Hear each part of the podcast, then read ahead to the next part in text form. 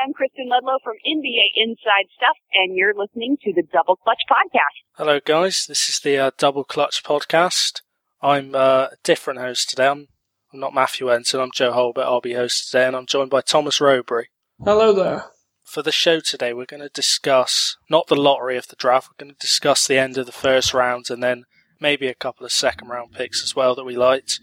And then we're going to talk about a couple of free agents, probably Lamarcus Aldridge, Dwyane Wade, um, and any other big free agents that need discussing.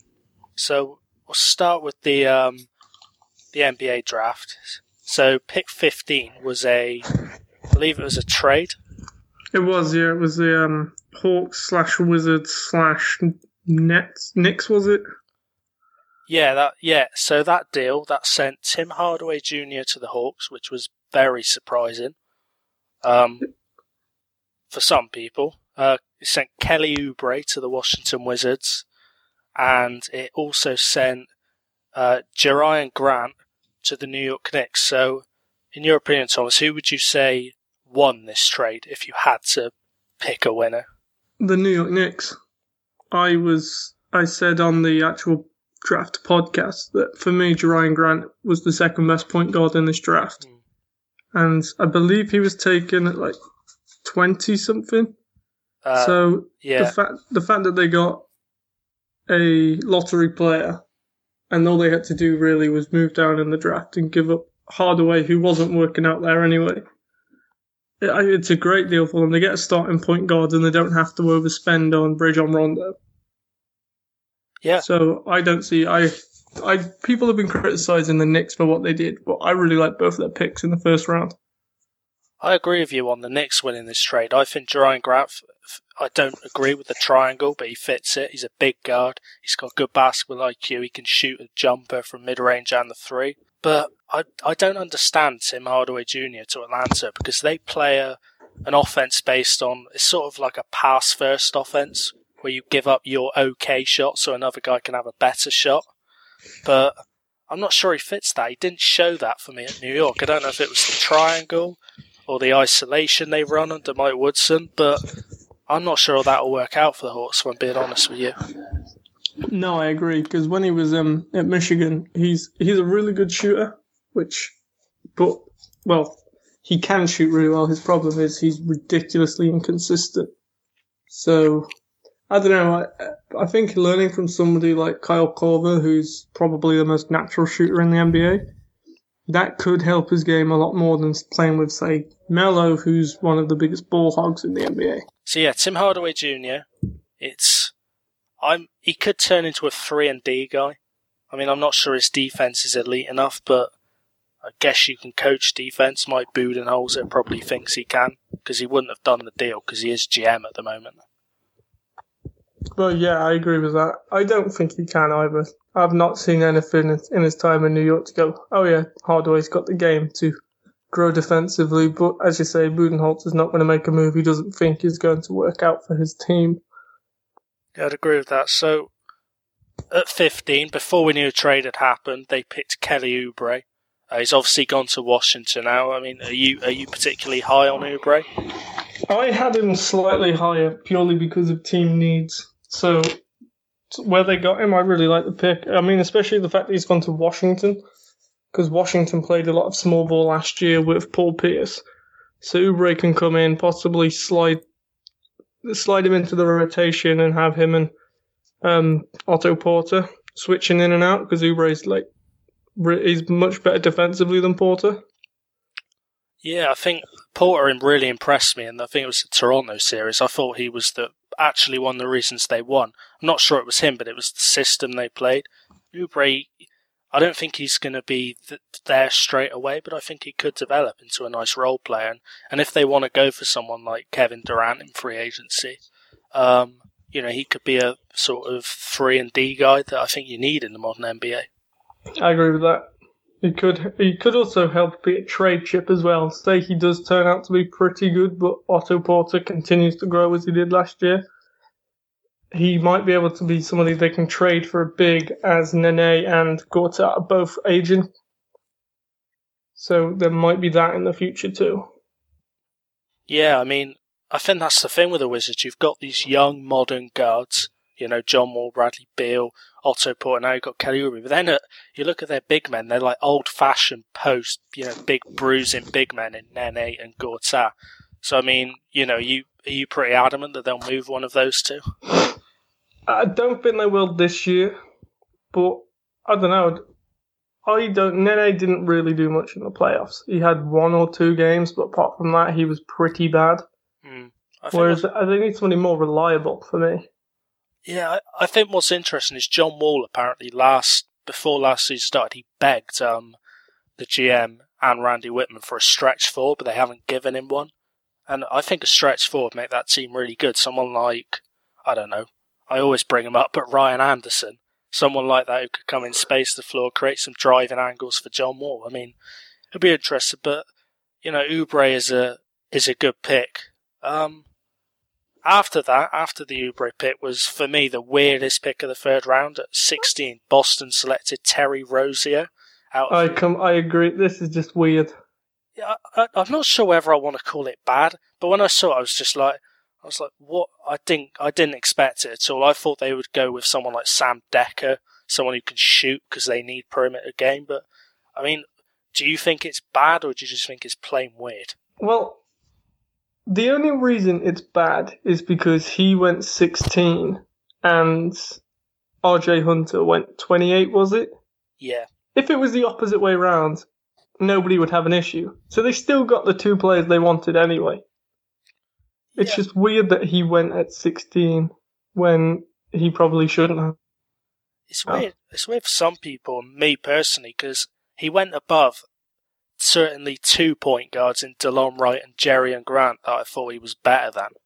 Sorry, that yeah, I thought were better you, than him. Did you hear the story though? Apparently, guys who were predicted predict, projected first round point guards refused to work out with him because it was a lose lose because apparently they saw him as a second round guy. So if they beat him in a workout, it didn't really help their stock. Whereas if they lost to him, it you know damaged their stock. And yet he still he went higher than them. I mean, he must have done something in the workouts. the Celtics them. apparently last year, in like his first year at Louisville, they loved him. Apparently. Yeah, I mean, Brad Stevens has got a lot of scouts yeah, that's one of the things he's brought to Boston. Doc Rivers was more old fashioned, sort of, you know, I'll, I'll, watch the players, but he's coming with a big analytics team. He's obviously seen something in this guy. And so, and he's told Danny Ainge, and Danny Ainge is quite a, a bit of an odd GM. He makes some odd moves, but, you know, this, this could work out. I know me, me and you, we're not, neither of us are high on Marcus Smart. I don't think. No, he can't. I just don't. I don't trust the guy. This is weird considering they picked Terry Rozier, but I don't trust the guy who can't shoot because Smart's not even that good as a creator as a point guard, which yeah. is why he's come up in a lot of trade talks recently. Because obviously they need a big who can rim protect. Yeah, I completely agree with that. I mean, it's it's strange they've got all these guards, but you know which two are their better? I mean, Isaiah Thomas, people talk about as a sixth man. I thought he was absolutely brilliant last season for both teams he played for. Like, he's got a job on his hands here, Brad Stevens, because he's got to find a system to accommodate all these people. Well, they've got James Young. I believe they still have Phil Pressey, Avery yeah. Bradley. To be fair, they've got a bunch of really good defenders at the guards position. The issue is they're going to have to move at least two of them. My guess is, is it'd be Marcus Smart and Phil Pressey. But I don't know. I just don't know how you can stack up with so many guys. And you'd you would have expected them to make a trade. Yeah, I mean, obviously they tried to with the um, with the Hornets because I, they I think they wanted Justice Winslow, didn't they? Yeah, apparently they offered six picks, including four first rounders, which I find hard to believe. Yeah, I've I've got to say, four first rounders for a, a basically a slightly better Michael Kidd Gilchrist. That's a bit overboard, if you ask. Yeah, I know. I just can't see it, and people are bashing on is it Cho the GM for the Hornets for turning it down? Yeah, Rich Cho. Yeah, but I turned that down too because Winslow, you know, they don't have that many holes in their team to be honest. If you look at the talent they've actually got, and Kaminsky's a decent bench player who can play as a stretch four, play as a five. I, I don't have an issue with it. No, I don't. This is the thing. This is what I.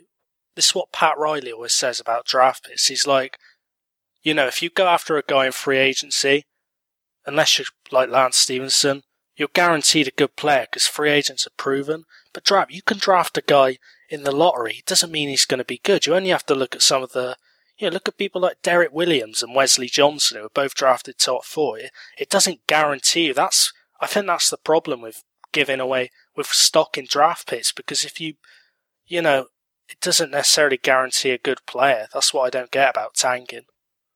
No, I mean, neither tanking never works. I mean, obviously, a, a couple of occasions it's worked out, but next year people are going to tank for Ben Simmons from LSU, who is phenomenal, by the way. But I don't know. I'd rather go for veteran guys who know how to play in the NBA and know how to win than risk ever risk my future on a guy who may or may not work out, especially a guy who can't score. When you're talking about Winslow. Yeah, I mean, I think the game's evolving. You know, I read a really good article. It was talking about Rondae Hollis Jefferson, who we're going to talk about later. But, you know, they said that probably 10 or 15 years ago he would have probably gone top 10 because he was a defensive wing. But he slipped really badly. And it's just, if you can't shoot, I think the way the game's going, I think teams are just going to pass on you. I agree with that. Yeah, I mean, but speaking of guys who actually can shoot, uh, and sev- shoot well. At 17, we went, uh, Rashad Vaughn was picked by the Milwaukee Bucks. What did you think of this pick? Because they've got a lot of guards. They got Jerryd Bayless. They traded for Greivis Vasquez. They got Michael Carter Williams. Khris Middleton's probably going to be coming back. I mean, do you like this pick? I do, yeah. He's. They guess they have a lot of guards, but they don't have a lot of volume scorers. Khris Middleton is probably the best scorer that they, they're going to have in that position, and he can play as a free. He's a swingman as well, so. But I don't know. You go for a guy, you get a bench scorer. He joins your young rotation. I don't have an issue with it. I really don't. I I love the pick for them. I like the pick as well. I think they needed shooters. I mean, people like OJ Mayo. I, I'm not sure he's a reliable player anymore. They'll probably try and move him on. But yeah, bench scorer. It's a, it's a very. He's only 18. I mean, he's younger than both of us, and he's going to be going into a team coached by Jason Kidd, very good coach. Uh, Jason Kidd said yesterday to Fox there's no pressure on him. I think this is a perfect fit for both teams. They needed shooting. He needed a coach that's going to give him time because of his age. Did you hear that apparently um, Sam Dekker was in contention for them, but he really didn't want to go to Milwaukee because he's he's been for he's played basketball in Wisconsin his entire career, and he wanted a change of scenery. I I, think I think Milwaukee's a great place to play basketball, especially now when they've got you know a new stadium, they've got new uniforms, they've got a good young team with a, a couple potential superstars. I I'd want to play there. I would as well, to be honest with you. I mean, certainly, I. I mean, if you're drafting someone, does it matter if they don't want to go to you? I mean, sh- you know, could they have taken him anyway? I mean, I still think Vaughn is a good pick. I'm, I do not think they've picked, you know, someone bad. But, um, you know, what do you see for them next year with Vaughn? Do you see him as a sixth man or sort of a five to ten minute player? I can see him starting off as five to ten minutes, and he's going to outscore a few of the guys that'll be ahead of him on the rotation. If they keep OJ Mayo, I can see him playing better than OJ Mm. because OJ's he can put up twenty points. Like he's like Jamal Crawford. He can put Yeah. up twenty points, but he has to take a lot of really bad shots to get there. No, I think that's a good comparison. So I don't know. I, I think he's going to start off five to ten minute range and then bump up to sixteen to nineteen minutes and be a really good player as like the seventh man on their rotation. Yeah, I mean, the future's bright for Milwaukee, and his future's also bright for uh, Sam Dekker, who was picked at 18 by the Rockets. So he's going into a team that's got, he's going into a very good team. You know, they've got James Harden, Dwight Howard, uh, Trevor Ariza, although they might move him. I don't know what they'll do there. And do you like this pick? Personally, I, This will be the only time I say this, but I agreed with what Jalen Rose said. He said that he's the perfect replacement for Trevor Ariza, yeah, I, which I agree 100%. I love Dekker, and I think this is a phenomenal pick. He replaces what they had in Parsons and Ariza, and he's going to fit into that rotation beautifully. I think he's a better shooter than Ariza as well. I mean, Uh, uh, Ariza, yeah. Ariza is a fantastic defender, and I have no doubt that there'll be teams queuing up to get him if he gets put on the trade block. But Dekker's probably a better fit for their system. I mean, I don't like Houston's system. I think it's a bit gung ho, but they do put up a lot of threes, and I think Dekker will suit that better than Ariza. He will, yeah. The, the one thing, the defining characteristic of him in college was that he could shoot the free a lot, and he shot it really well. And I think the Rockets averaged over 11 three pointers per game, which you know is fairly stupidly high. But Dekker can come in and he can shoot. He's a he's a better three point shooter than Ariza, and he's a better defender than people think. Mm. I really like it. Yeah, I I think this draft for me was summed up by luck. I think a lot of teams got lucky with who fell to them. If does that if that makes sense? Like That makes yeah. Dekker should not have been around at 18. no, and I, don't- you know, some would argue Winslow shouldn't have been around at ten, but either way, it was lucky because the Heat needed a, a small forward who could defend, and possibly develop into a floor spacer. I'm not sure he will, but yeah, this draft was. I think I don't think anyone other than the Sixers will be looking like, wow, we've really missed out there. I agree. The thing is, even with the Sixers, they get Okafor. If one of the three guys doesn't work out, they've at least got a really good young piece to trade. So they kind of get a win. Yeah, I guess so. Um, so we've spoken about Jerian Grant at 19. So, so next we'll go on to um, Toronto Raptors. They selected point guard Delon Wright out of um, Utah.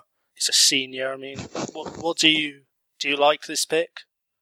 I do purely because they traded Vasquez and they needed a defender. Yeah, And as a defensive point guard, he was probably the second best in the draft behind um, what's his face, Kelly Oubre, who is a two a two um, two two way guard, shall I say? But I like Wright.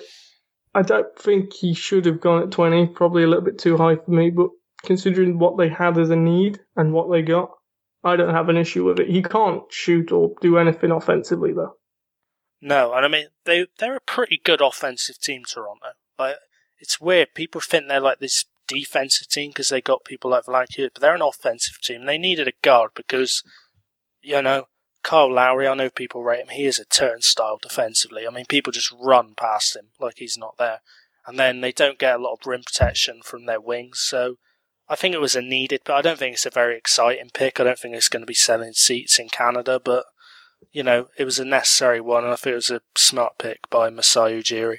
Yeah, I really like Masai Ujiri as a general manager. I loved him in Denver. I think he's done pretty good job in Toronto. It helps that they are going to make a few moves. For example, Terrence Ross is supposedly on the trade block.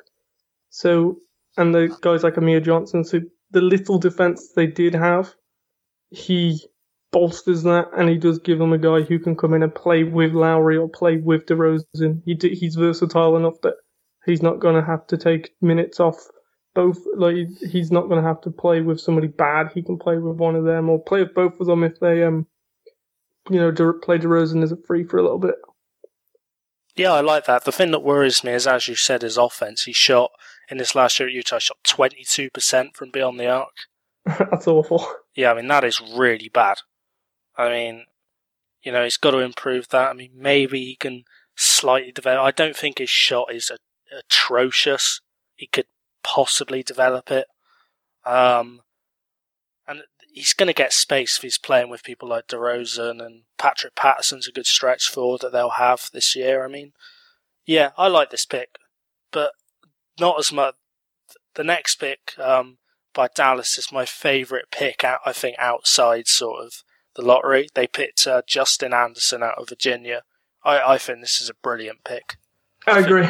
He's a brilliant two-way player. He's, he's a three and D player. He's like you know your DeMarre Carroll, Dar- Danny Green, and Rick Carlisle's not a coach who really gives much creativity to his players on the offensive end.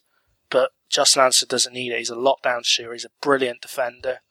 Um, perfect fit in the modern NBA, and he also means that Dallas can play possibly him or Parsons at the four and play some small ball. I'd imagine Parsons. Parsons is, I think he's six nine, so he's got a little bit more height and built, like bigger body than Justin Anderson, but yeah, that, their and small ball lineup could be really good with those two. Yeah, I mean, if you put, I don't think they will because I don't think Carlisle is this kind of guy. But they could even put Dirk at the five in the small ball game. Then you've got, you could have potentially five people on the court who can shoot a three pointer. I mean, Golden State have proven how deadly that can be. That that could be really good. Depends who they get as a guard, because let's be honest, Carlisle hates guards. Yeah, he does. I mean, But if they could, they'd play big every single minute of every single game. They'd just run out four four forwards and one shooting guard, and like, that's it. yeah, I mean, I think, you know, Mark Cuban's a smart guy. He'll be saying, look, we do need a guard. Who have they got at the moment? I think they've still got Devin They got. Ray Felton, Devin Harris. God. Th- um, they're pretty awful. And Yeah, I I'm mean- trying to think of the other guy they've got. Not very good either. Well, John Rondo. yeah. Monta's opted out. Yeah. They, Um, they've re- they've really got nothing. I know a lot of people are saying Patrick Beverley, which would be good because he can, you know, sh- shoot a free off a catch, but he'd be great for them defensively. Yeah, I mean, the other point you're thinking of is JJ Barea, and I can attest to you, he is absolutely terrible. I mean, I watched, I watched him for three years at Minnesota, and, you know, no. He was not, good on their run to the title. I know. That's why we signed him. We gave him a big contract. Rick Adams was like, "Yeah, this is my first, and no, it just didn't work out. But, but I mean, do you think Justin Anson's going to work out? I do, yeah. I think he could seriously be in contention for Rookie of the Year. Yeah, I mean, I think that's going to go to Russell personally. But yeah, I, I agree with you. I think Anderson's going to slide. I think he could start, depending on what they do in free agency. Teams who picked above the Mavericks, who maybe took a guy they weren't so sure on, are probably going to regret passing on Anderson. He's that good. I, I couldn't agree any more with that. I mean, you know, I think in a perfect world, maybe the Raptors would have gone for him. I know they needed a point guard defensively, and I guess the, the guards of free agency, which we'll talk about later, it's not very strong.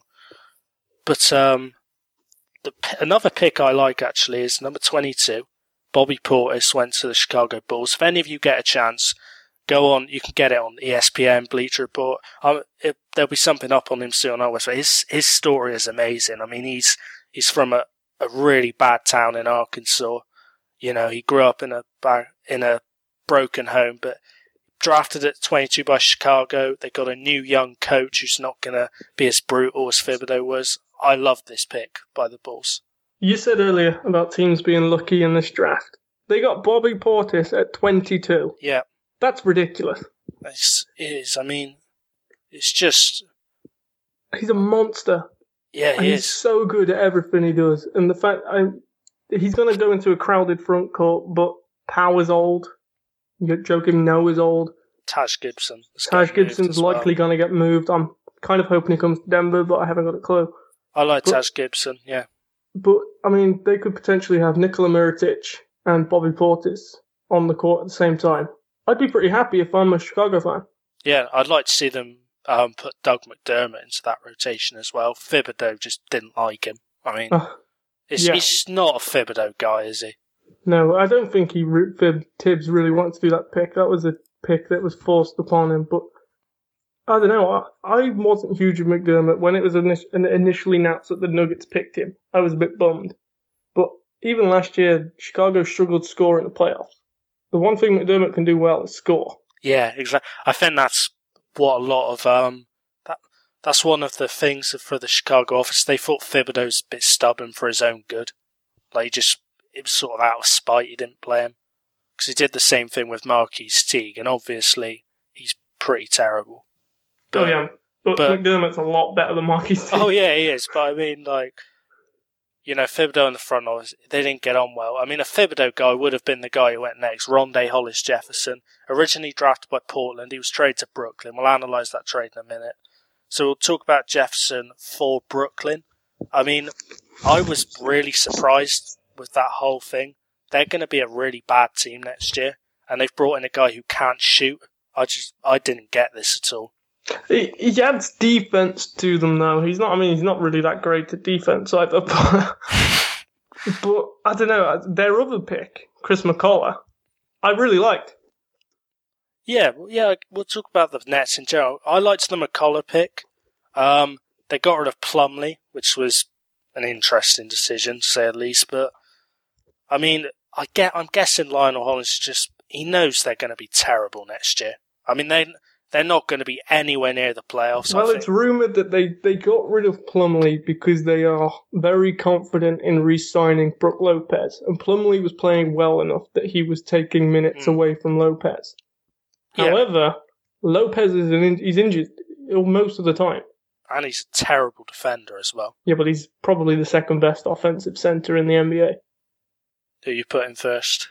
Uh, I, ooh, I don't know. I think Boogie's game has grown a fair bit. He's pretty phenomenal. But um, Al Jefferson's probably the guy. Yeah, I'd, I'd go with Al Jefferson.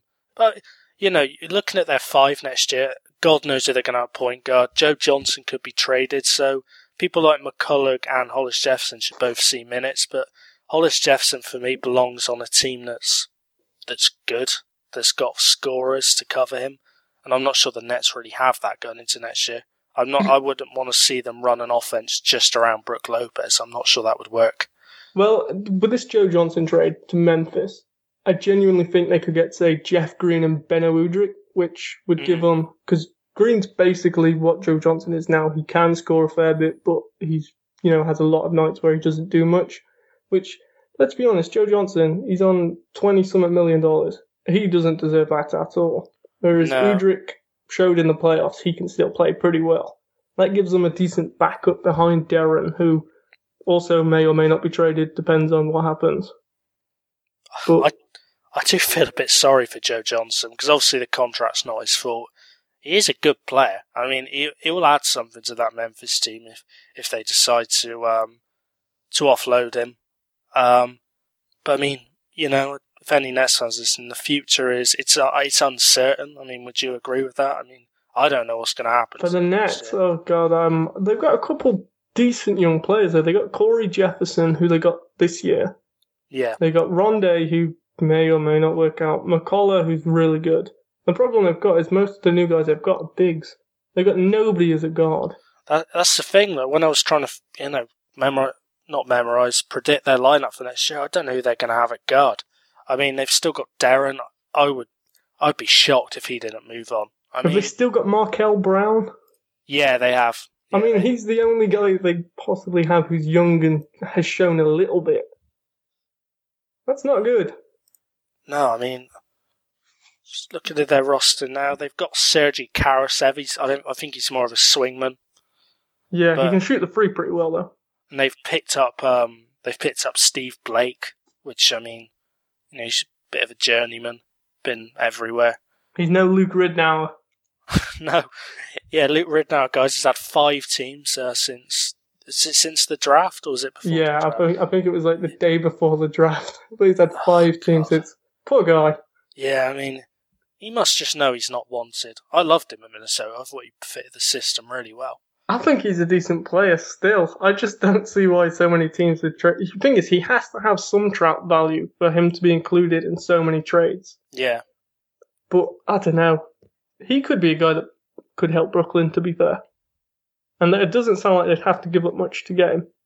No, he's a good perimeter shooter. He's he's not an awful defender. I mean, he's he's just a solid guy on the floor. Um, so the rest of that trade, moving on to Brooklyn, Portland um, got Mason Plumlee out of that trade. I mean, what did you what did you think of that? I think that's Portland saying Robin Lopez isn't back, and there is a ninety percent chance that Lamarcus Aldridge is taking his talents elsewhere. Because yeah. there's no reason to trade for Plumlee unless you're worried that you're going to lose your two bigs. Because who else? They got Noah Vonleh as well, didn't they? Yeah, I mean that could be a, an interesting front court for next year. They got a very good offensive coach in Terry Stotts.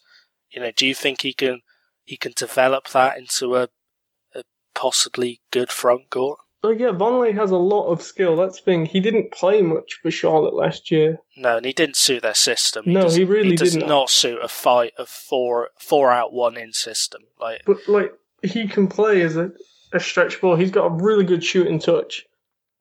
putting him next to Plumlee could be really good in three or four years' time. Because let's forget Plumlee. Let's not forget. Sorry, Plumlee is only going into his third year, Yeah, I and mean, he progressed a fair bit in Brooklyn.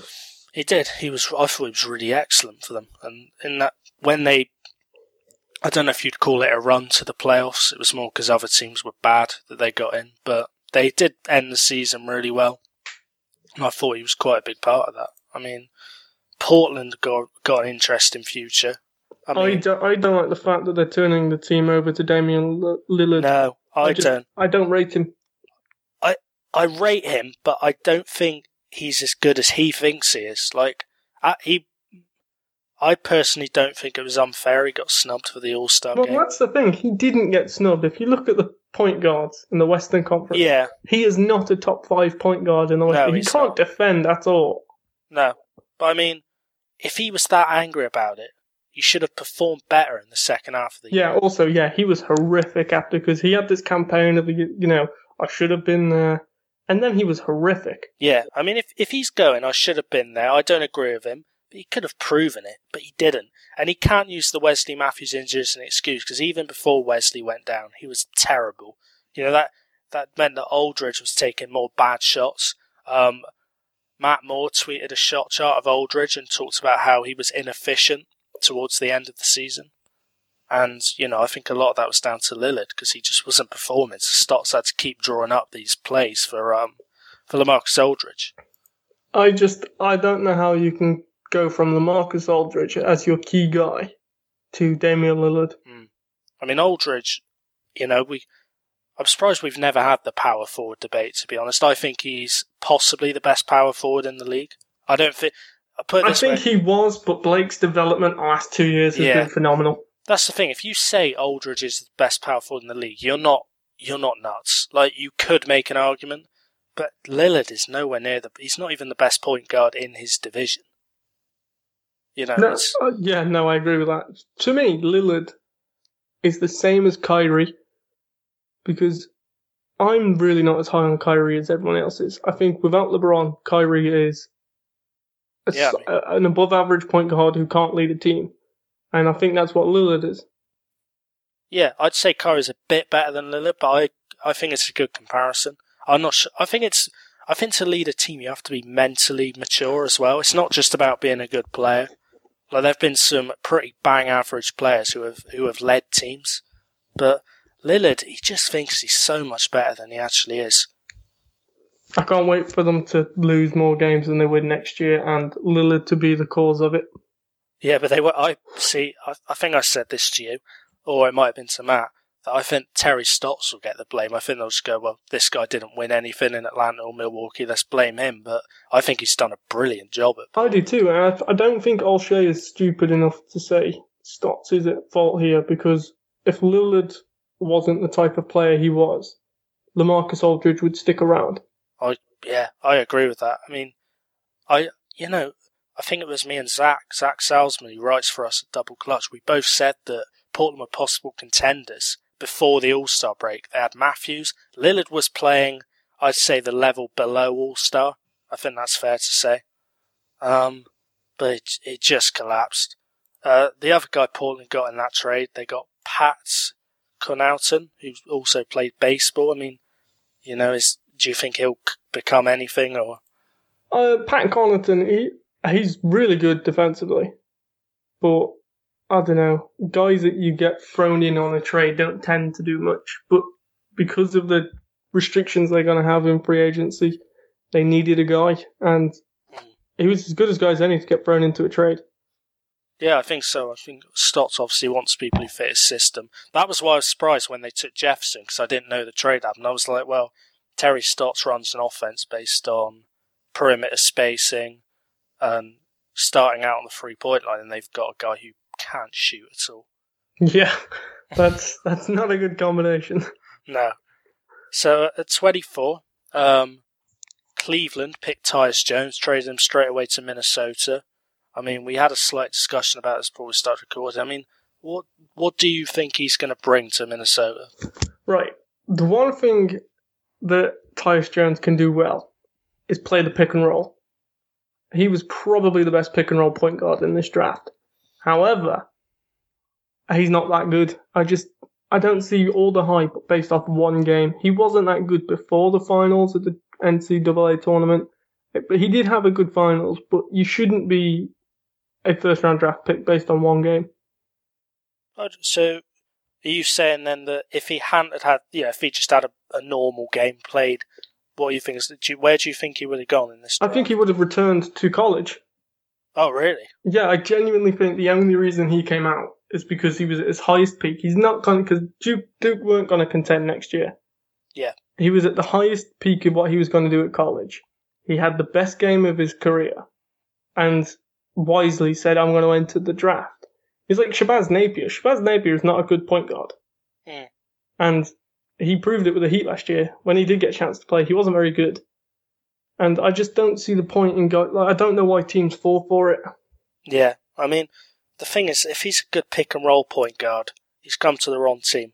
You know, we don't run a lot of pick and roll in Minnesota. It's a lot of, I don't know what you'd call it really. It's a system based on, you know, moving off of screens and stuff like that. He's, we don't really have a big man who excels in the pick and roll. You know. You might do in Towns. Yeah, we could do. I mean, Pekovic is immobile. He's a good player, but we don't use him right. He's, I mean, I, I agree with what Zach Harper said on the Eye on Basketball podcast. He said that, and you told me it earlier, that we've sort of, it's sort of a sentimental trade. We've just gone, you know, he wants to play for the team. We'll, we'll sell more seats because people are more excited about him than Towns. Some people, I mean. Which is ludicrous. yeah, it is. But I mean, I saw that on the starters they had a potential, you know, lineup for the Timberwolves, and he was listed as the backup point guard. If you're Flip Saunders, you want to go out and get a veteran backup point guard. That's the thing. He doesn't. Like he came out. You know, I know he should, but we can debate about Saunders all day. He was. He just said, "Yeah, we're not going for anyone free agency. I'm happy with the team." I just I can't see how you're happy with Tyus Jones as a backup. The rest of your backups, fine with.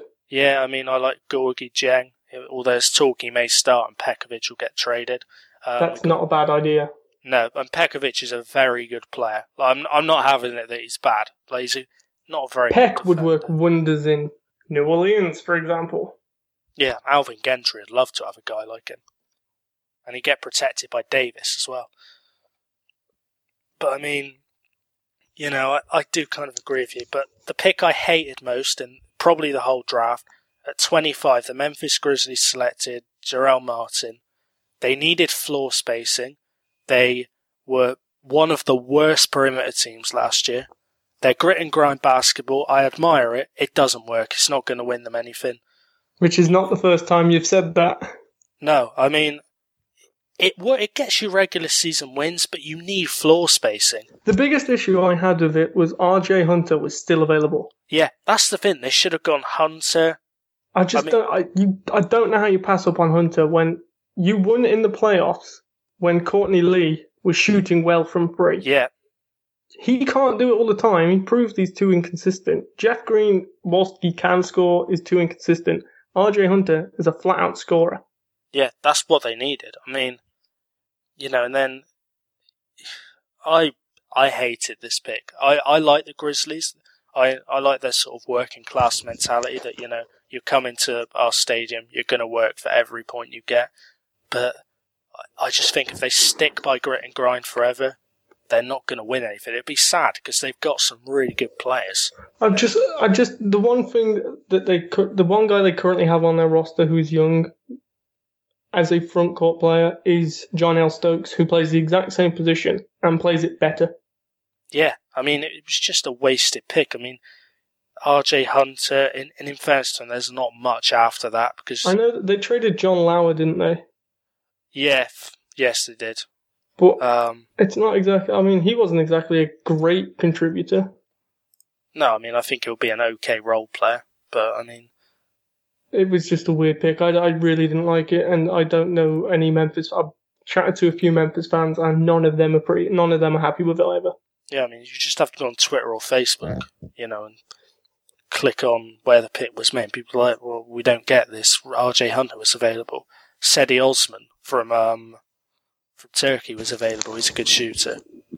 Um, number 26, I mean, we can't really go into too much depth because none of I've never seen this guy play. However, it's the Spurs. He's going to come over in three years and be an all star. Probably, yeah. That's what the Spurs do. They know Yeah. talent better than anyone. I know. and Whenever they pick, you know, a European guy, people are like, well, what are you doing? I'm just, all I'm saying is, you don't even have to say Parker because he's a star. Not every European's a star. You've got Boris Diaw, he's a solid role player. You've got Thiago Splitter. I know he's not European, but Man, yeah, Manu, he's South American as well. He's pretty good. Patty Mills is Australian. yeah, and um, they got Baynes. I think he's Yeah, Aron Baynes and Matt Bonner. like Aron Baynes isn't a star, but you don't, you're not going to get a star at 26. You're going to get role players, and that's what they, that's what they build. I mean, there's not much more we can really say on this pick, but I think he'll be sort of like a Thiago Splitter kind of guy. Oh, I can agree, I agree with that. From everything that they said about him, he seems like a guy who's going to come in, and contribute off the bench, and probably be close to a double double type guy. Yeah, I agree with that. Um, 27, the LA Lakers. This was a pick that surprised me. I, I don't hate it, but they went for Larry Nance Jr. out of Wyoming. He went far too high. Yeah, I mean, I, I, I think a couple of the draft mock drafts I agreed with. I think I had him down at about 40, 45. And I think he's a decent player, but you know, what do you make of this one? He doesn't do anything particularly well. He hmm. can't. re- He's got one of the ugliest shooting forms I've ever seen. He can dunk, but I mean, that's about it. Yeah, well, Not as good as but not as good as his dad was. also, he has very little resemblance to his dad. If you've seen pictures of him, Oh yeah, I know. But, but I don't know. I just didn't get it. And did you see that he had a tweet a while ago about Oh, Kobe, like yeah. four years ago? The Co- first thing he did was apologize. Yeah, Kobe said it's water under the bridge. Like, you know, I think Nance Jr. at the time would have been about, I think it was about 18. So, I mean, It's great for him. He gets to play in LA with Kobe and possibly D'Angelo Russell and Julius Randle. So he'll, he'll probably get five to ten minutes, and he's better than people like Robert Sacre. And he's getting a guaranteed contract that he doesn't really, you know, he's not saying it's, he doesn't deserve it, but he shouldn't have been a top 30 player. no, I, agree with that completely. Um, 28, we've talked about him a tiny bit, but obviously we'll go to a bit depth. RJ Hunter, probably one of the biggest sliders in the draft. Should have gone at 16. I fully agree with you, and I, I think he even could have gone at um, at 23 to Portland or something like that, or well, Memphis should have taken him as well. Well, yeah, Memphis would have been the perfect team, but I don't know. For Boston, at least they now have a scorer at guard. Yeah, they've got a lot of sort of, I don't know. Like if I look at a guard, I think scorer or defender, they've got a lot of sort of you don't really know what they are. Well, I believe guards. Avery Bradley was their leading scorer, yeah, I mean, and he's not known as a shooter. He think- can defend, I think Isaiah Thomas was it when he came in. but yeah, but that's all they had. But now they can play Thomas and Hunter together. Yeah, that's good. I like Isaiah Thomas. I think that's a nice backcourt. I mean, I just don't understand how a, a guy who can score and shoot well goes at 28. It's it's just mad. Especially when there's teams above you, above the Celtics, who are in desperate need of a scorer. Yeah, I mean, it's a weird one, but Boston won't care. I mean, Danny Ainge, he's a lucky he's a lucky guy because if they, I think Celtics fans are tolerating the draft because they got Hunter, but if they'd got Terry Rozier and they'd ended up with a guy like I don't know, uh, Kevon Looney or Jordan Mickey. Well, Jordan like- Mickey was a really good pick, yeah, Jordan Mickey was a good pick. and I they got know. another Marcus Thornton. yeah, I saw when I was reading it, when I was watching, I was like, he's already in the league. Everyone's like, "There's two Marcus Thorntons." That's just confusing. But I, I don't know. Uh, To be fair, Boston had a good draft if you ignore the fact that Terry Rozier went at 16. Yeah, you know, That's the annoying part. I was picking out winners and losers of the draft for an article that's probably going to go up tomorrow, and I looked at Boston. I thought Rozier, they're losers. But then I looked down. They've got R.J. Hunter, um, Jordan Mickey. I don't know a lot about Thornton. I'm not not going to lie, but I know a bit about the other two. I mean, they didn't have a terrible draft at all, but I do think they got lucky because I don't think he would have expected RJ Hunter to go. Oh, it's guaranteed. Well, that's the thing. At 16, you have no idea if RJ Hunter is still going to be around. No. If you like Hunter, go get Hunter. Yep. And Rozier is a terrific defender. I'm not arguing that. I, I do think he's the best defensive point guard in this draft. However, your desperate need is scoring and a rim protector. Why not try and get a rim protector at 16 and hope Hunter is still around? No, I I fully agree with that. I mean, guess it was an okay draft for Boston. It frees Um, them up for trades, though, which if they do manage to go and trade for a big, they are going to look back and say, look, we managed to do this trade because we drafted these players, so it allowed us to move pieces such as Marcus Smart, mm, which isn't a bad thing.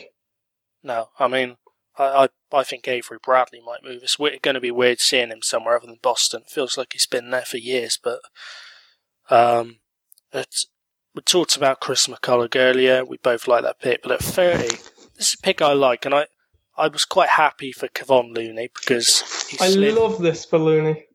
I do as well because I, you know, he did slide, and some said he was overrated, and there were a couple of concerns coming into it. But I'm glad he's got a guaranteed contract, and I think it's a good pick for them. They're going to lose. He slid David a fair Lee. bit because I'm a UCLA fan, so I watched basically all of their games this year.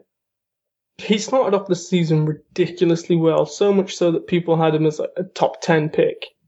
Yeah, I and saw then injury, yeah, injuries kicked in, and he just fell landslide. Yeah, I saw a couple of drafts where he was going to Phoenix. I saw one where he was going to Milwaukee.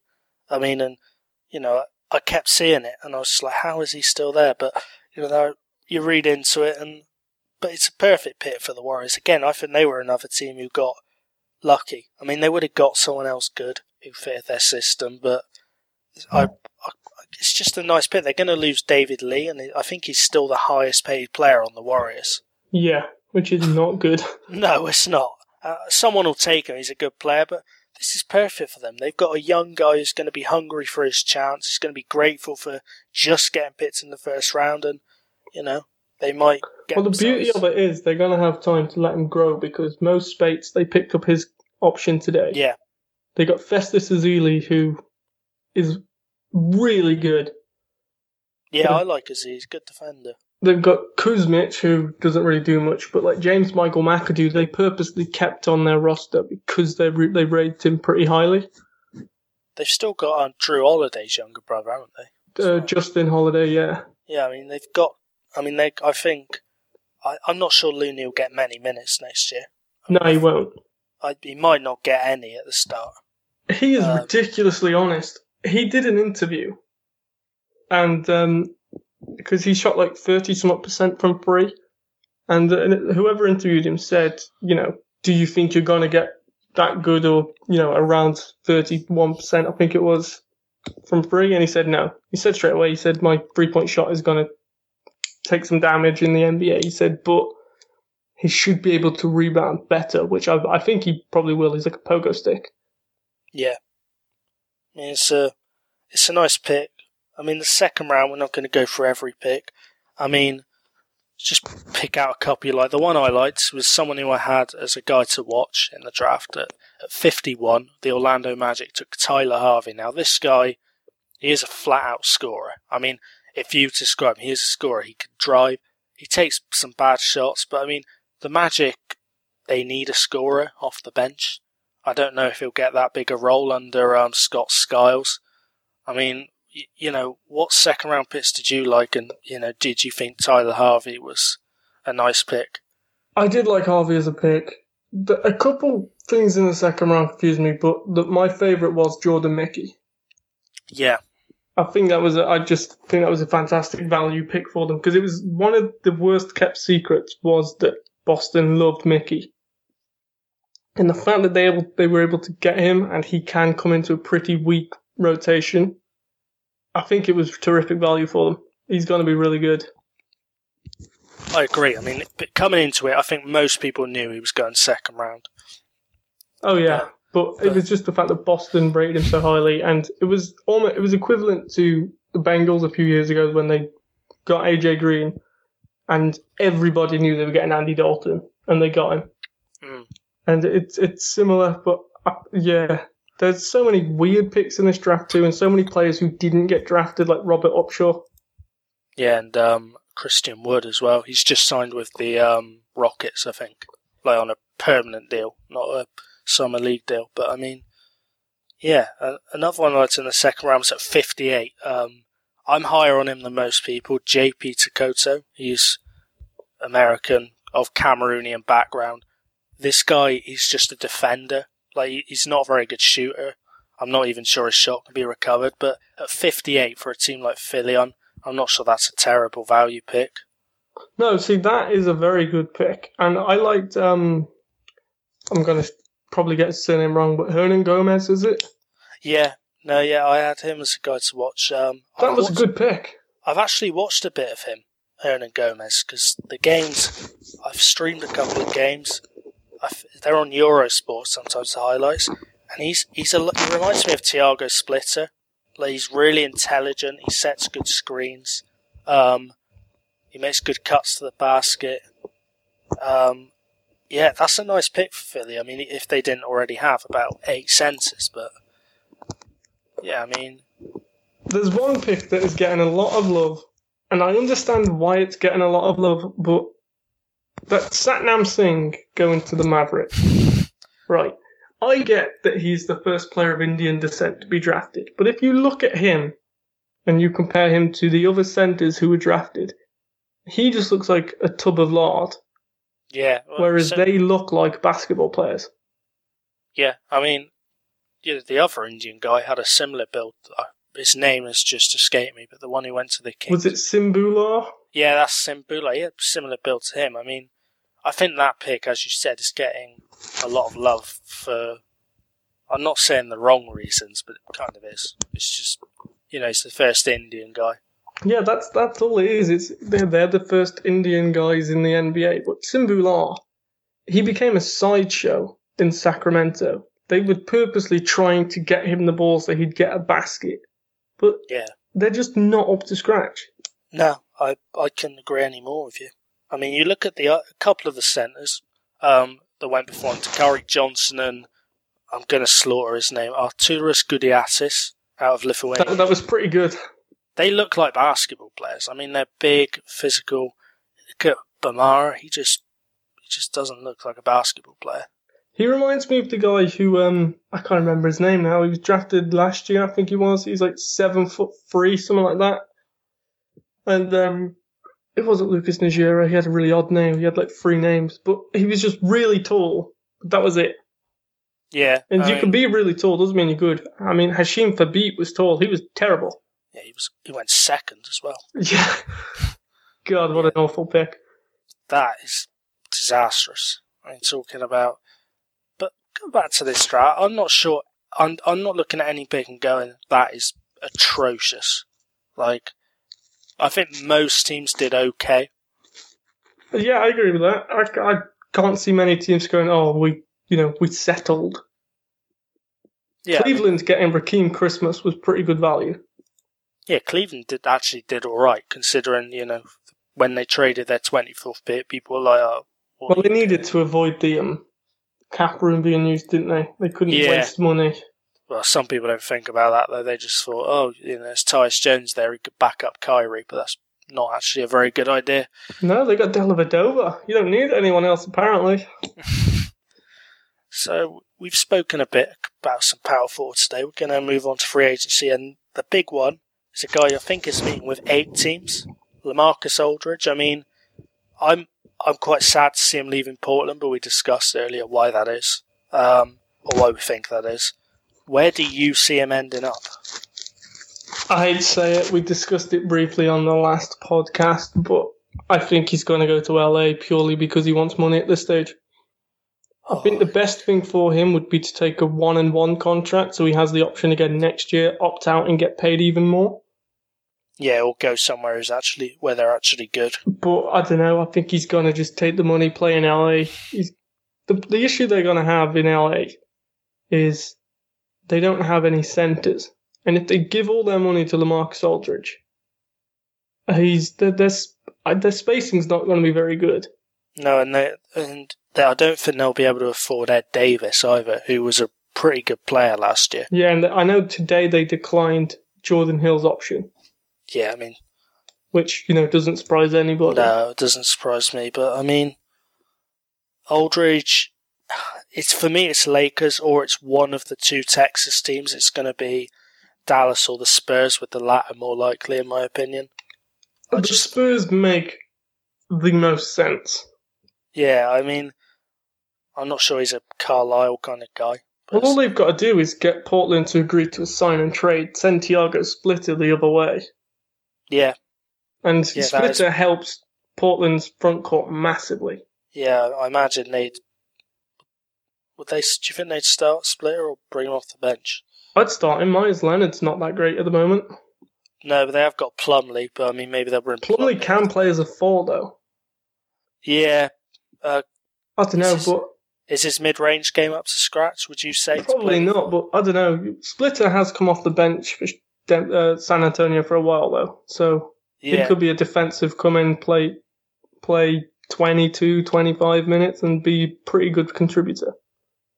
Yeah. I mean, I don't think Aldridge will try and screw Portland. Oh no, I doubt that. You know, I think if sign and trade helps them, I think he'll, he will take that into account. Um, for me, it's it's going to be quite sad to see him leave Portland. I think they had real potential, and they are they are for me the most unlucky franchise in the league. I mean, you know, Brandon Roy, he was actually good, He was Like- really good. And Greg Oden, like people, uh, the talk now, you just know if for till the for the next few years going to be they chose Greg Oden over Kevin Durant. Which really annoys me because Yeah. when Greg Oden came out, he was the best He was- centre prospect for a long time. he was brilliant. He probably would have. Well, Durant's pretty good, but I mean, he would have been very good. Greg Oden. It was just injuries. I mean, they are unlucky. Um, they had some brilliant teams in the 80s and 90s when Rick Adelman was there. They had Clyde Drexler and Terry Porter. And yeah, they lost in the finals because they came up against Michael Jordan. I mean, Quite a few people did.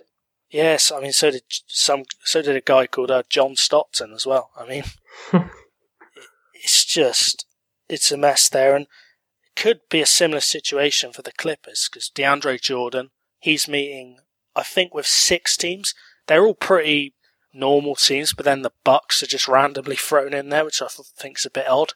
But I, I, that would be a really bad fit. yeah, because this is the thing with Jordan. I know me and you have disagreed. I'll admit I was wrong. I think he is a max contract player, DeAndre Jordan now. But he needs a pick and roll point guard because he is a terrible shooter. And he's, I'm not even sure he's got any post moves. He needs a pick and roll guy. He's got one move: dribble once and dunk. Yeah, and that, it's an effective move. I mean, he shot 71% from the field this year, which is obscene.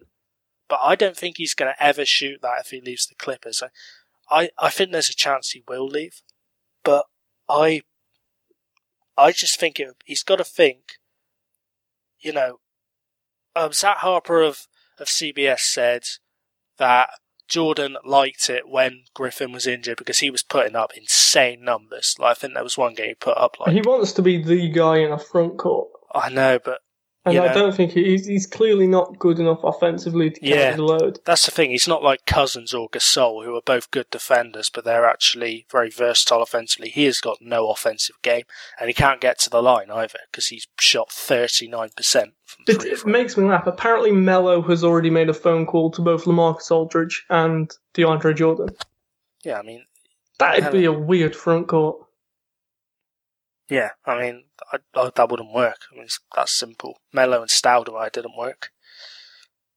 Neither did.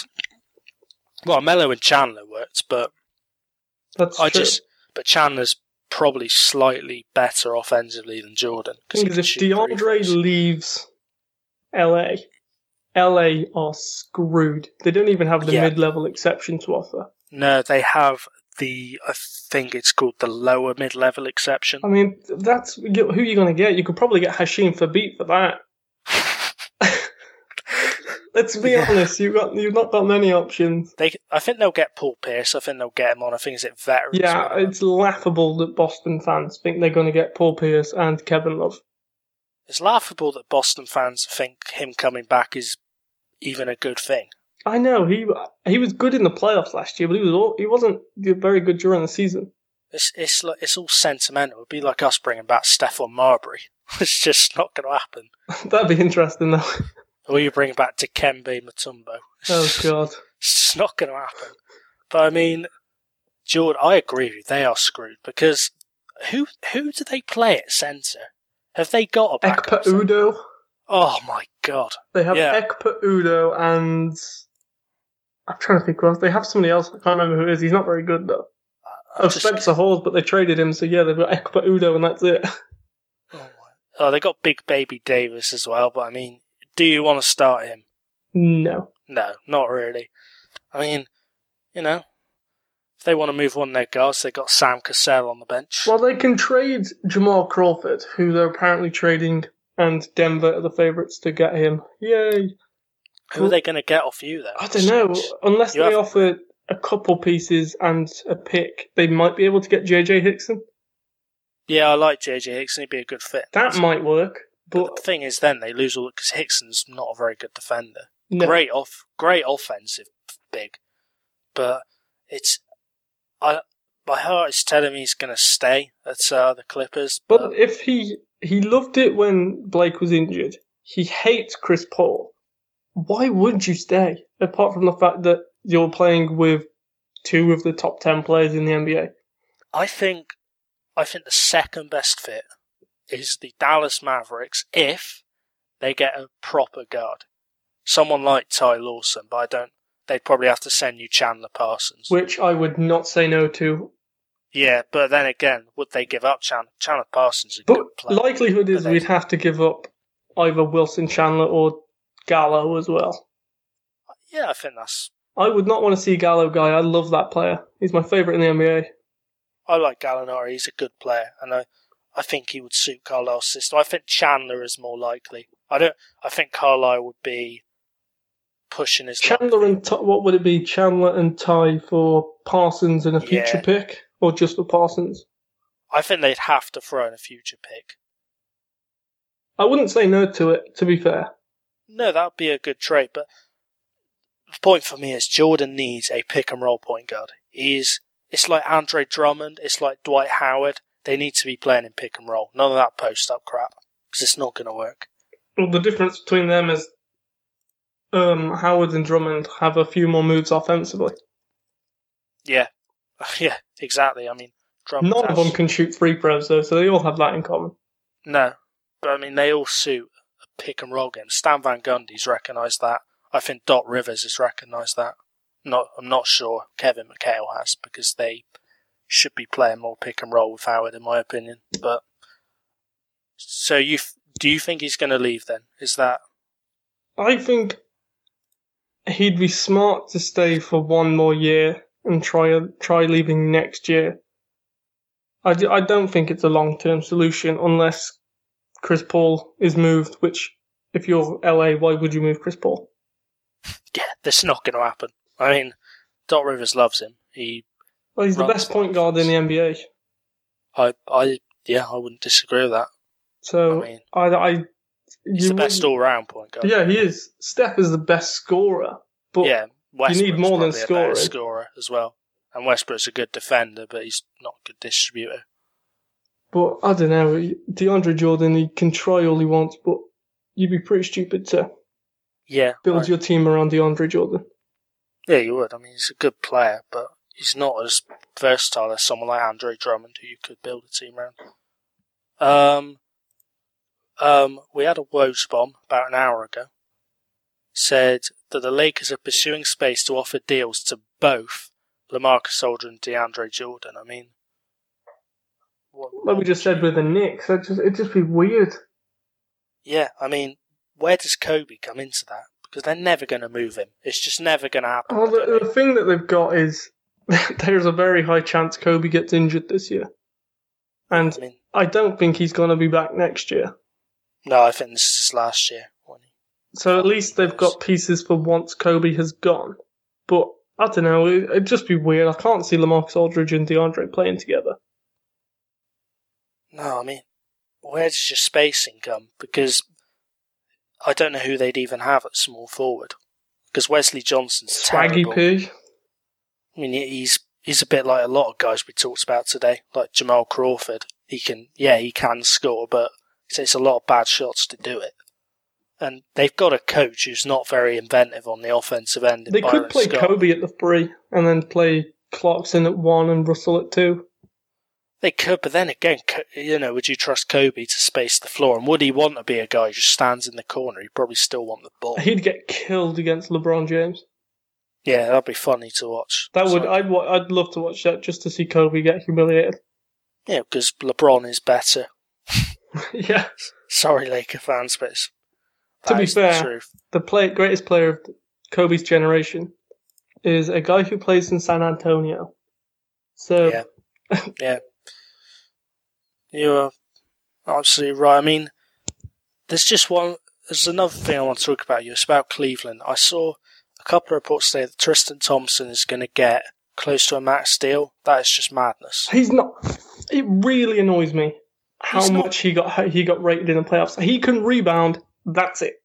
He can rebound, and he's got raw post moves, but I don't think he's ever gonna, gonna, He- you know. It go- baffles me that so many people were like uh, uh, adamant that Tristan Thompson, you know, because Jimmy Butler, he banked on himself and it worked, and Thompson did the same. Thompson turned down a contract that he should have taken. Nobody's going to offer him close to that contract. He's if Toronto offer him that, I'm not watching any of their games next year because that it's just he's just not good. I'm sorry. He's he's- not. He's okay.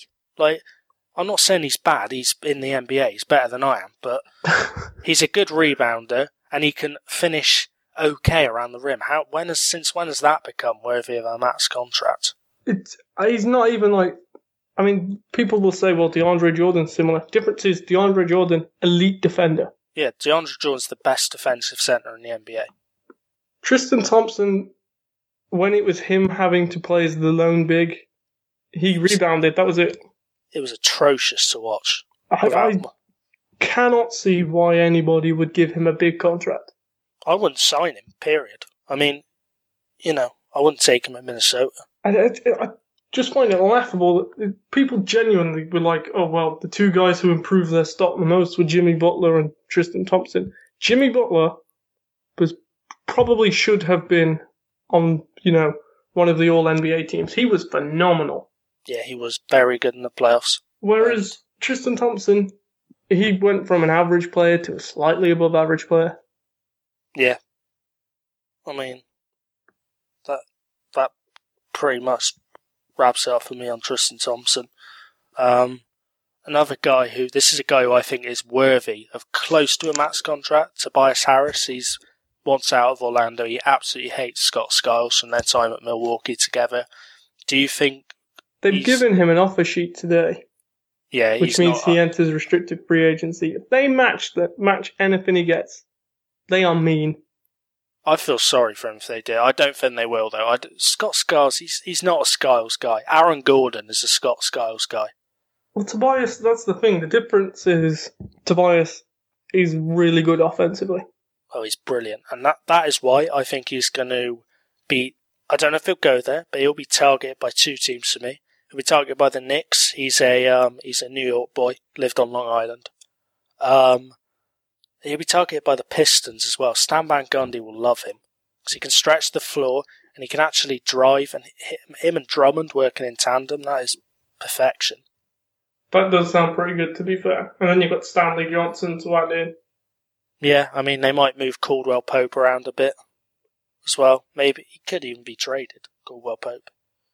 I'd So- imagine if you're Orlando, you'd rather he signs an offer sheet from a Western Conference team because he, when he plays Orlando again, if he stays in the Eastern Conference, he is going to kill them.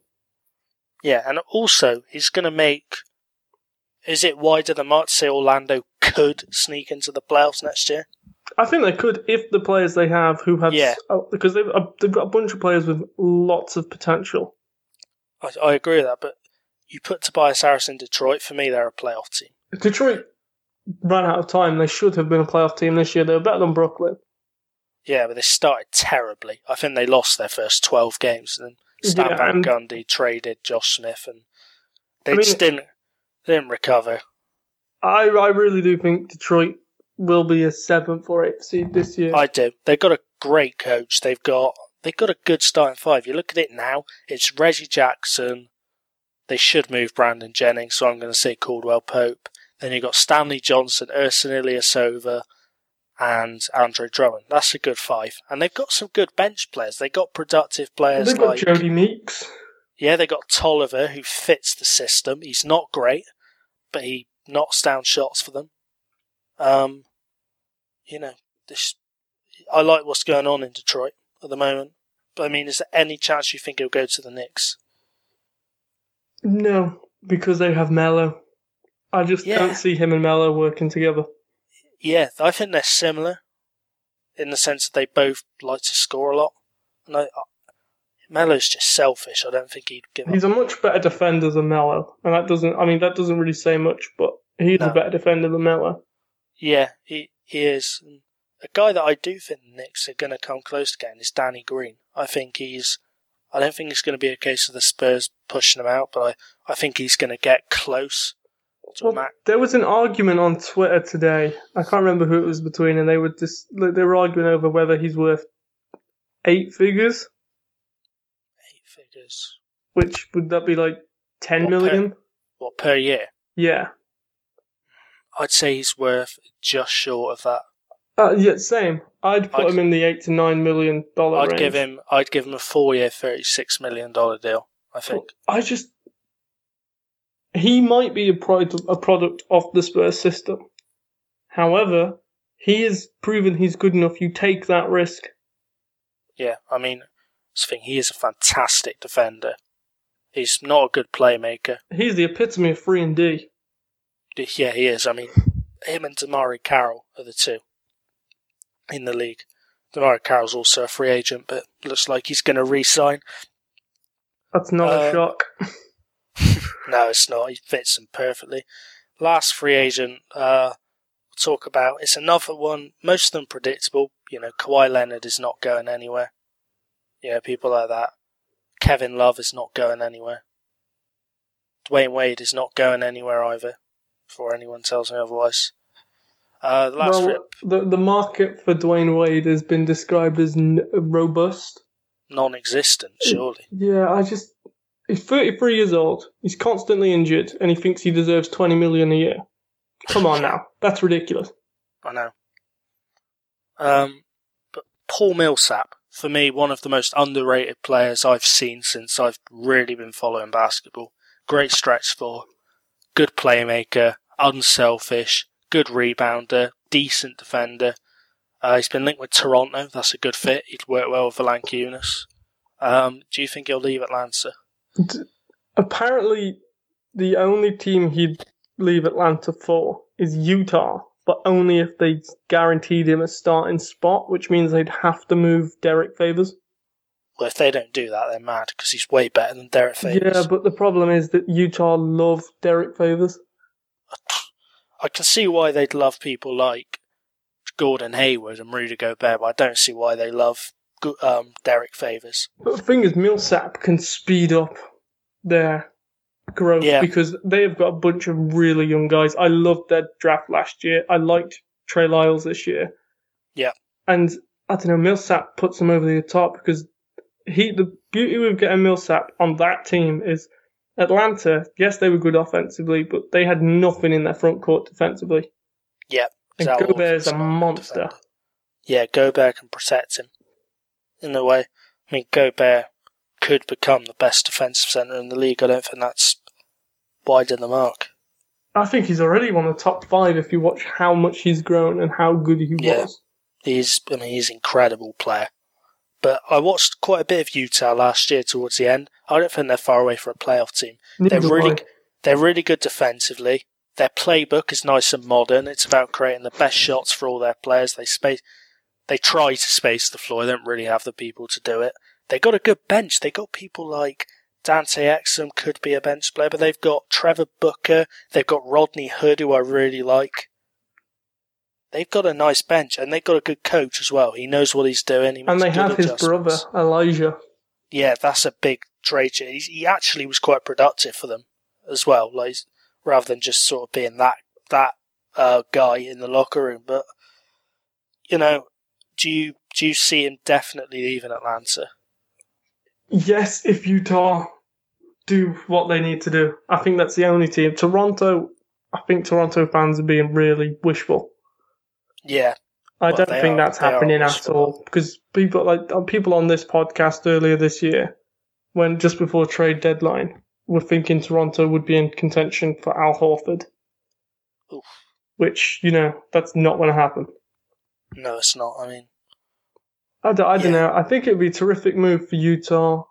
I do think that if Utah don't make moves and Derrick Favors not gone, he's staying in Atlanta. Yeah, I mean, I think it's between those three teams: Toronto, Atlanta, Utah. But I mean, does he make Utah a playoff team? They weren't far off last year. They had the third best record after the All Star break behind Cleveland and Golden State. I say Yeah. no, purely Just- because How stacked it is.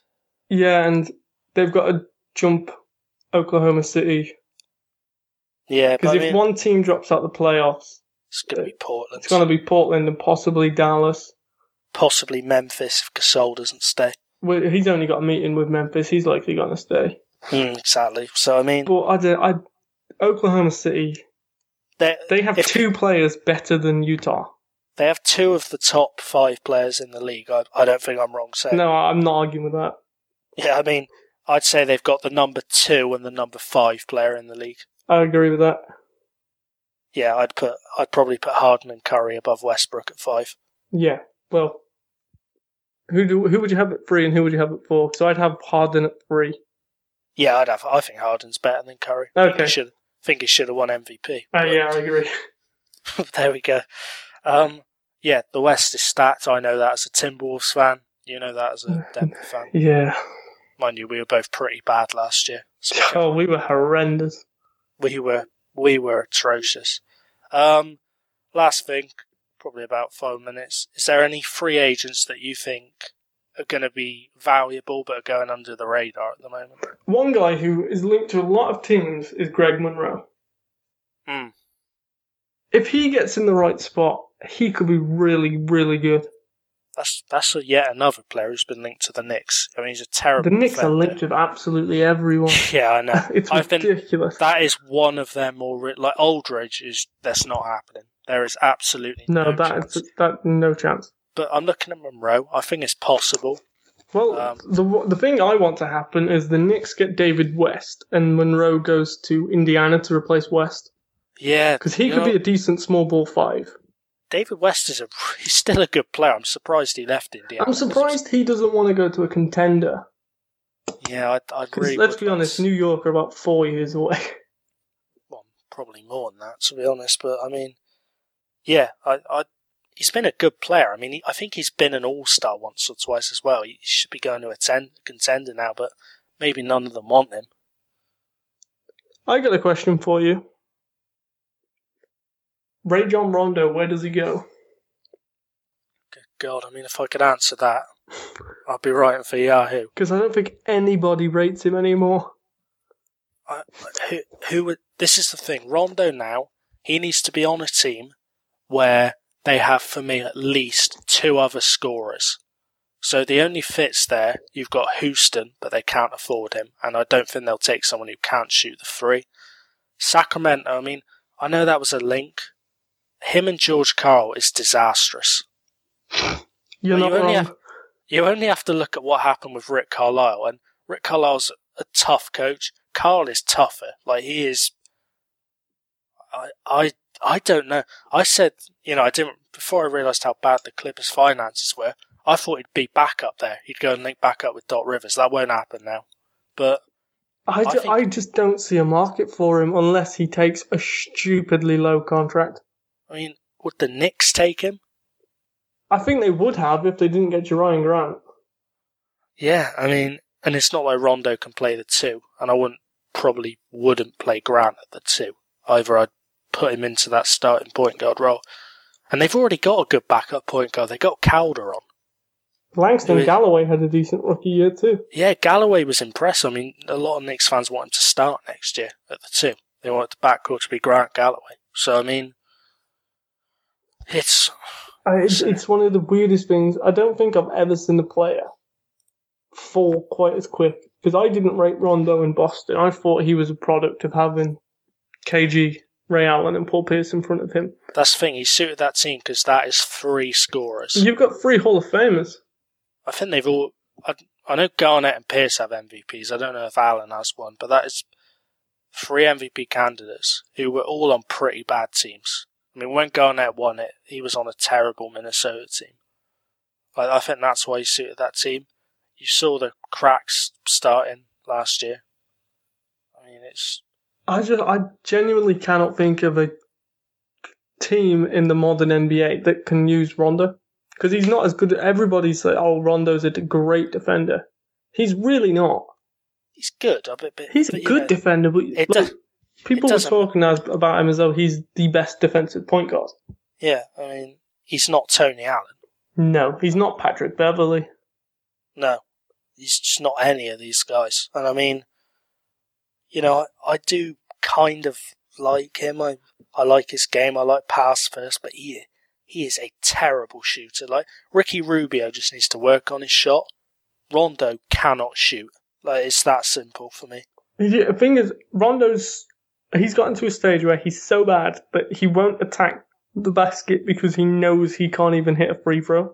So he do, he freezes on the yeah, on a drive. all- that's what happened with Dallas because got a lot of their plays are pick and roll, but he didn't. He didn't drive, so he just used to kind of stop in mid range, and then the offense was stagnant, and their offense slowed down when he got there, when he was brought in to speed it up. I suppose Orlando might work if he was to be a backup, Yeah, but but, I, I, mean, think he'd want to start over Elfrid Payton. yeah, I mean, I, Payton's very similar. He can't shoot either. But at least he's young enough that they can develop a shot. Yeah, that's the thing. Um, And he's crazy athletic. He can attack the basket. Rondo can't do that. A couple of free agent rumours. One is that the Hornets are targeting Marco Belinelli. I mean, I, I think that's a decent. That's a fit. decent, and he'd be pretty cheap as well. Yeah, because he was okay at the Spurs. I think he might have won a ring there. He did, year. yeah. I mean, he, he was. There was one playoff game. I think it was against the Clippers. He was absolutely brilliant. I think he's a career 33% three point shooter as well. Yeah, I mean that's Charlotte were terrible from beyond last year. So you get Like- Nick Batum and Marco Belinelli. That's two decent shooters. Yeah, and that will help um, if they want to continue with our offense, which I don't think they should, but it will help because they'll have people who can actually space the floor. Um, another guy that the Knicks link with Robin Lopez has Oh. just come just come up on my Twitter feed. They're just they're linked with everyone. They literally are. They're basically Manchester United. Yeah, Any they- name is going to be thrown at them. I, I really like Rolo. I do as well. I, th- I prefer him to Brolo just because he's got defense to his game and he's got Psycho Bob hair. But I, I, the Knicks, it's, I'd love to know where these rumors come from because I'm sure there's somebody in the Knicks just like, yeah, this guy. They're just playing NBA 2K, and whoever they get on that, they're just going, we've got a chance at getting him. Spread the word. For the Knicks fans listening, I don't know if Thomas, the three I think are realistic: Danny Green, Tobias Harris, and Monroe. It's not me saying that that I'm an ITK and they're going to happen, but I think those are realistic. I think Just Arron Afflalo's realistic. Yeah, I mean, it's it, yeah, it is, but is that anything to shout about? He was absolutely terrible for Portland. No, it's not. But I Yeah. don't think they're going to attract good players. No, I mean, who want? First of all, they're terrible. Two, no one wants to play with Melo. Three, they've not got a winning history. Not that I think that matters anyway. They've got a bad coach. they've got a bad coach and they've got a brutal fan base. I mean that that does matter. People don't want to be booed every night. No. Mean, poor Porzingis. Which uh, that really annoys me. He, Yeah, I let's love talk- him. let's talk about it. I felt r- a couple of Knicks fans because I used to live out there in New York, and a couple of them were saying to me, you know, they're booing the franchise. That's fine. I can I can understand that because Phil Jackson's been spoon feeding them like, you know, we're going to be a challenger. Um, last year they were expected a playoff team. They were worse than the Timberwolves, which is saying something. um, so I can understand why they're angry. That is the wrong way to express it. Like this Don't guy's take it out nine- on the kid. this guy's younger than me. I'm 20. He's 19. He's come over from Latvia.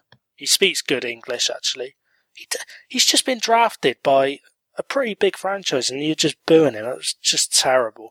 And I know the bit that made you most angry, that made me angry, was when they chatted, "We want Winslow." It's like, do have they just gone? Yeah, he plays for a good college. so That's, that's get him." basically all it is. They've seen, oh, Justice Winslow, he plays for a big college. He's highly rated as a defender. He must be great, but Porzingis is is a better player. Yeah, he is. He's got better upside. I just don't see how stupid Knicks fans can be. And I know No. we've got a couple that work for the site who are actually intelligent Knicks fans, but yeah. it's Well, they're they're all right with the pick. yeah, it's it's. I just the The reaction thing is, was awful. There's nothing wrong with saying I don't like that pick. I think we should have gone for Emmanuel Mudiay, I Mario Hezonja, even Willie Cauley Stein. But it's just when they go, he's bad. Like that is. Yeah, they know nothing about him. And Yeah, oh, just- he's really bad. Well, because he's European. Believe it or not, there's plenty of Europeans who aren't Andrea Bargnani. Danilo Gallinari's pretty good. He's Powell European. and Marc Gasol. yeah, Marco good. Belinelli has won a ring. Tony Parker's got four rings, I think. Nick Batum's pretty good. Yeah, I mean, It's not. It annoys me that people go they're either Bargnani or Dirk. There is an in between. Luol Deng as well. He's from Europe. Yeah, he's British. I know he played over here, but he's British, yeah. But it's ridiculous that okay, yeah, there's Joel Freeland who's really not very good. He was drafted. I mean, he was drafted. Uh, I think. Was where is he in the draft? I think he was upper second round. Like, you know, you're not going to get many stars there. Like he's been, he's been okay for them. But it's just ridiculous. Porzingis is really good. He has as much upside as any player in this draft. He's got He's- a ridiculously rare skill set. He's modern as well. Like he's not some bruising big man. He's he can stretch the floor. He's got a ridiculous wingspan. The only issue we've got is he's skinny. Believe it or not, you can put on weight. Yeah, It's not hard. Uh, Somebody explained on a podcast, I think it was on Ion Basketball actually, that they said that in Europe, we don't focus on strength as a key thing. They go through fundamentals. In America, the strength and conditioning is massive. He's going to get into a coach with a coach. He's going to be made to eat some In-N-Out burger or something like that, put on some weight, and then they're going to grow his body into a basketball body. yeah. I just, I, you know, I really don't like Phil Jackson, but I really like what he did. I thought, yeah, I thought, you know, I know there's always articles like who won the draft, you know, winners and losers. They were winners for me. Yeah, they were winners for me too. The two big winners were the Timberwolves and Knicks. Yeah, and I mean, the Timberwolves is a more obvious one because we picked one of the best players in the draft, but like, that's they Knicks had gone under the radar, and a couple of other teams had gone under the radar. I think the Pacers had a really good draft. They got Paul George's cousin. Yeah, I mean, they had a fantastic draft, the Knicks, and it's just I don't know why. It's, well, I do know why it's gone under the radar. Um, but I mean, you know, prediction for Rookie of the Year before we sign off. All right. I, I hope it's Mudiay. Actually, yeah, say say top four because Top four, all right, in no particular order. Mudiay, Towns, Justin Anderson, and Cam Payne could be really good off the bench for Oklahoma. so you're not going with D'Angelo Russell. Uh, last time I went with the Laker, I picked Julius Randle and they got injured. yes, a good point. so I'm avoiding that. I like Russell. I like Okafor as well. But if you're going to go for less, I like Mudiay. I I think he's got a real chance.